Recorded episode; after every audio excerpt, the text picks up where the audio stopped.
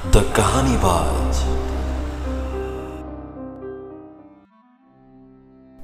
स्वागत है आप लोगों का एक बार फिर से द कहानी बाज के कहानियों में। आज हम आपको सुनाने जा रहे हैं निखिल साचान की लिखी हुई किताब से, जिसका नाम है टोपाज। आज हम बात करेंगे टोपाज की तीसरी कड़ी की। अपनी डायरी में केशव ने प्यार का ज़िक्र रह रह कर किया है। वह कहता था कि हम इंसानों के लिए प्यार हमेशा से एक हैजान मचा देने वाला सब्जेक्ट रहा है। वह अक्सर एक जानकार आदमी के प्यार के बारे में कही हुई बात कोट करता था। केशव ने जैस्मिन के बारे में ऐसा कुछ भी महसूस नहीं किया। इसलिए वो ठीक ठीक दावे के साथ नहीं कह सकता कि उसे जैस्मिन से प्यार, इश्क, मोहब्बत था। या फिर नहीं? हाँ अगर आप केशव और जैस्मिन के रिश्ते के बारे में जानना ही चाहते हैं तो पिछले कई सालों में इतनी बड़ी दुनिया में केशव के लिए एकमात्र रिलीफ और सोलिस जैस्मिन ही रही। हालाँकि वो फिर भी इस रिश्ते को डबल कोट या शुगर कोट करके लव नहीं कहना चाहता था। क्योंकि प्यार के बारे में लोगों के तरह तरह के ख्यालात रहे हैं और उसे तरह तरह के नज़रिए से देखा गया है। केमिकली प्यार सिर्फ़ हार्मोन की गुड़गुड़ है, शरारत है, लेकिन वक्त के साथ साथ किसी ने प्यार को हुक्काबार कह दिया तो किसी ने इश्क वाला लव कह दिया। किसी ने उसे दिल्ली की सर्दी करार दिया, किसी ने अंधा तो किसी ने खुदा बना दिया। इसीलिए केशव ने इश्क हुआ को कैसे हुआ के बजाय जो भी हुआ अच्छा हुआ की तरह ही थाम लिया था। चलिए, अब जब प्यार की बात चली ही है तो मैं आपको जैस्मिन से मिलवाता हूँ।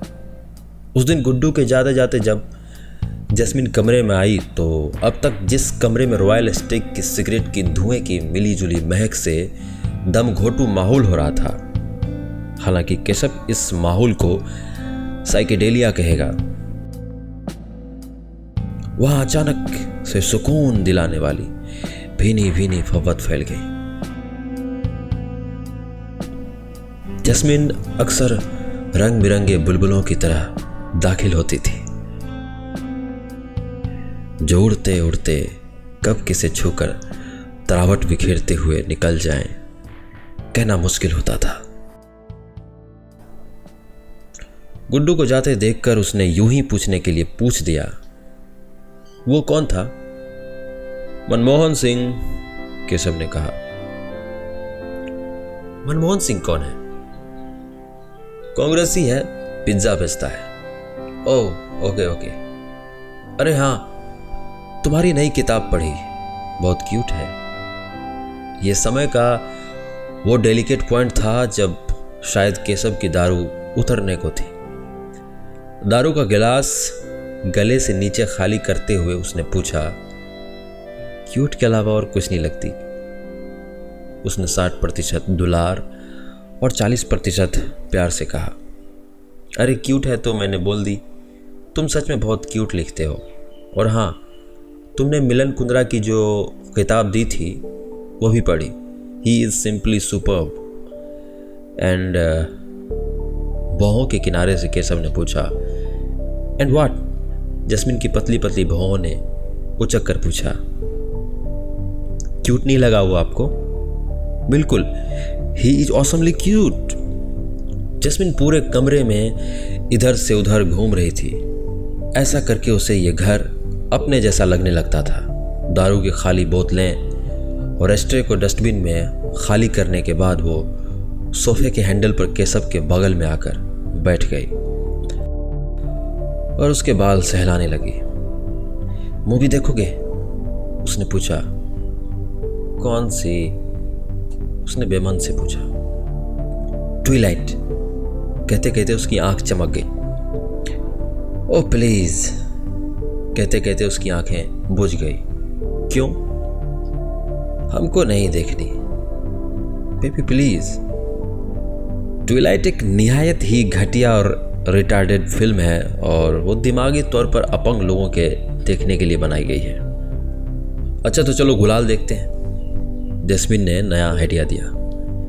जैसे कि उसे पता था कि केशव उसे काट नहीं पाएगा, फिर भी केशव ने उसे यह कहते हुए काट दिया कि वो गुलाल उसके साथ दस बार देख चुका है। और क्या उसे दूसरी अच्छी फ़िल्म का नहीं पता? जस्मिन चिढ़ गई। केशव को दुनिया में हर दूसरी चीज़ घटिया ही लगती है। जस्मिन, रुको। मेरी बात सुनो। क्या है?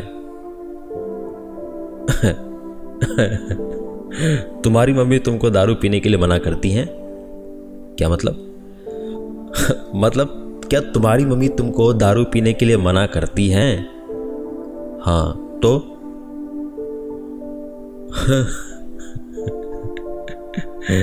और तुम फिर भी दारू पी लेती हो? हाँ। दारू पीना बुरी बात है, जैस्मीन। हम लोगों को दारू नहीं पीना चाहिए।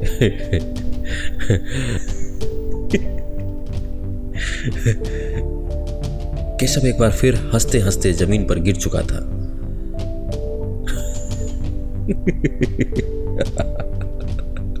दारू पीना दारू पीना स्वास्थ्य और मिजाज दोनों के लिए हानिकारक होता है। दारू पीकर इंसान की सोचने, समझने की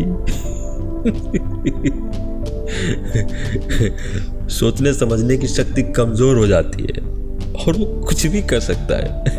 जैसे कि अपनी बीवी को पीट सकता है गाली गलोच कर सकता है, तोड़फोड़ कर सकता है।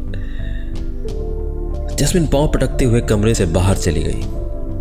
उसने एक दो बार पलट कर रोकने की कोशिश की। इस उम्मीद में कि शायद केशव उसे रोकेगा, लेकिन केशव के लिए हँसी रोक पाना मुश्किल हो रहा था। केशव की डायरी से गुजरते वक्त उसमें से ये नोट मिलता है, जो शायद उसके और जस्मिन के लिए हो सकता है। मेरा ख्याल है कि केशव बॉ है और जस्मिन ओ नोट कुछ ऐसा कहता है, उन दोनों ने ज़िंदगी की बायोलॉजी तो समझ ली, लेकिन अलजबरा में वो खासे कच्चे थे। लड़की समीकरण के बाएँ हाथ पर एक वेरिएबल अ थी और लड़का उसके दाहिने हाथ पर दूसरा वेरिएबल बॉ दोनों को एक दूसरे तक पहुँचने के लिए दो पैरलर रेखाओं की लंबी चौड़ी रेल की पटरी पार करनी थी। अ प्लस सौ इजकल टू बॉ चाहती थी कि वो सदा सदा के लिए बॉ की हो जाए और बॉ भी उसके चाहने से यकीनन इत्तेफाक रखता था। दोनों दीवानों की तरह एक दूसरे को पाने के लिए ज़िंदगी भर उस चौड़ी पटरी पर हाँफते दौड़ते भी रहे, लेकिन फिर भी उनकी कोशिश कभी मुकम्मल ना हो सकी। क्योंकि ना तो और खुद में कुछ कुछ ज़रूरी सौ जोड़ने के लिए तैयार थी,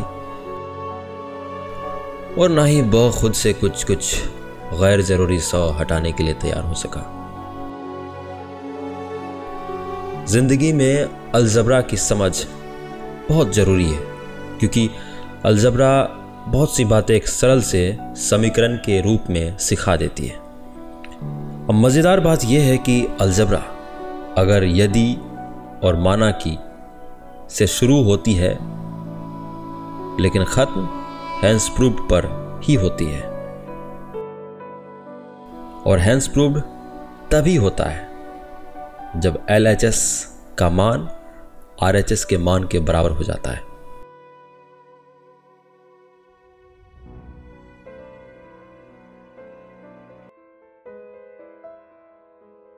शायद अभी तक मैंने आपको थोड़ा उलझा दिया हो, क्योंकि मैं बातें क्रम से एक लाइन में नहीं कह रहा हूँ। मैं लेखक नहीं हूँ। मैं एक पब्लिशर हूँ और शायद मैं इकट्ठे बहुत कुछ कह देना चाहता हूँ। मैं अब थोड़ा क्रोनोलॉजी में बात कहता हूँ और आपको केशव से परिचित करवाता हूँ। फिर गुड्डू की बात होगी इधर उधर से बातें उठाकर ही कहूँगा। बीच बीच में उसकी डायरी के हिस्से रखूँगा और उसमें लिखी केशव की ज़िंदगी के ब्यौरे से चुरा चुरा कर भी किस्से रखूँगा। लेकिन इत्मीनान रखिए, कहानी ख़त्म होते होते आपको कोई शिकायत नहीं रहेगी। और वो सारी बातें एक लाइन में जुड़कर कहानी बन जाएगी।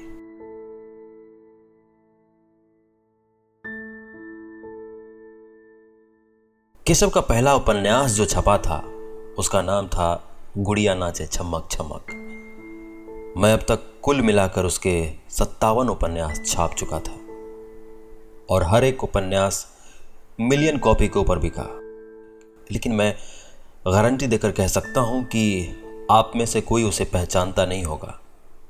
क्योंकि आप इंटेलेक्चुअल तबके से ताल्लुक़ रखते हैं।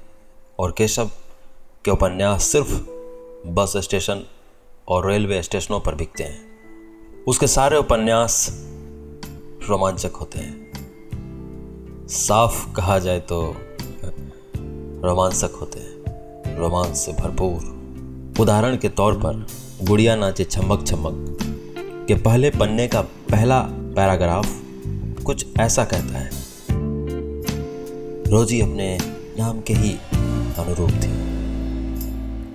रोज की तरह गुलाबी, मुलायम कम से छरहरी और डेलिकेट लेकिन जैसे गुलाब कितना भी डेलिकेट हो, उसके साथ कांटे आते ही आते हैं। वैसे ही रोजी को हैंडल करना किसी अनाड़ी माली के बस की बात नहीं थी।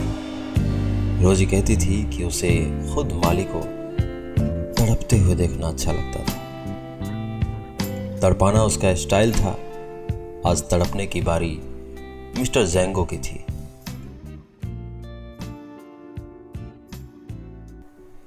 यह केसव के लिखने का खास स्टाइल था जो मुझे और पाठकों को बहुत पसंद था। मैं केशव से हमेशा कहता था कि आजकल उपन्यास में ज्ञान और फिलॉसफी कहे जाने के ना तो ज़रूरत है और ना ही किसी के पास उसे बचा पाने का वक्त है।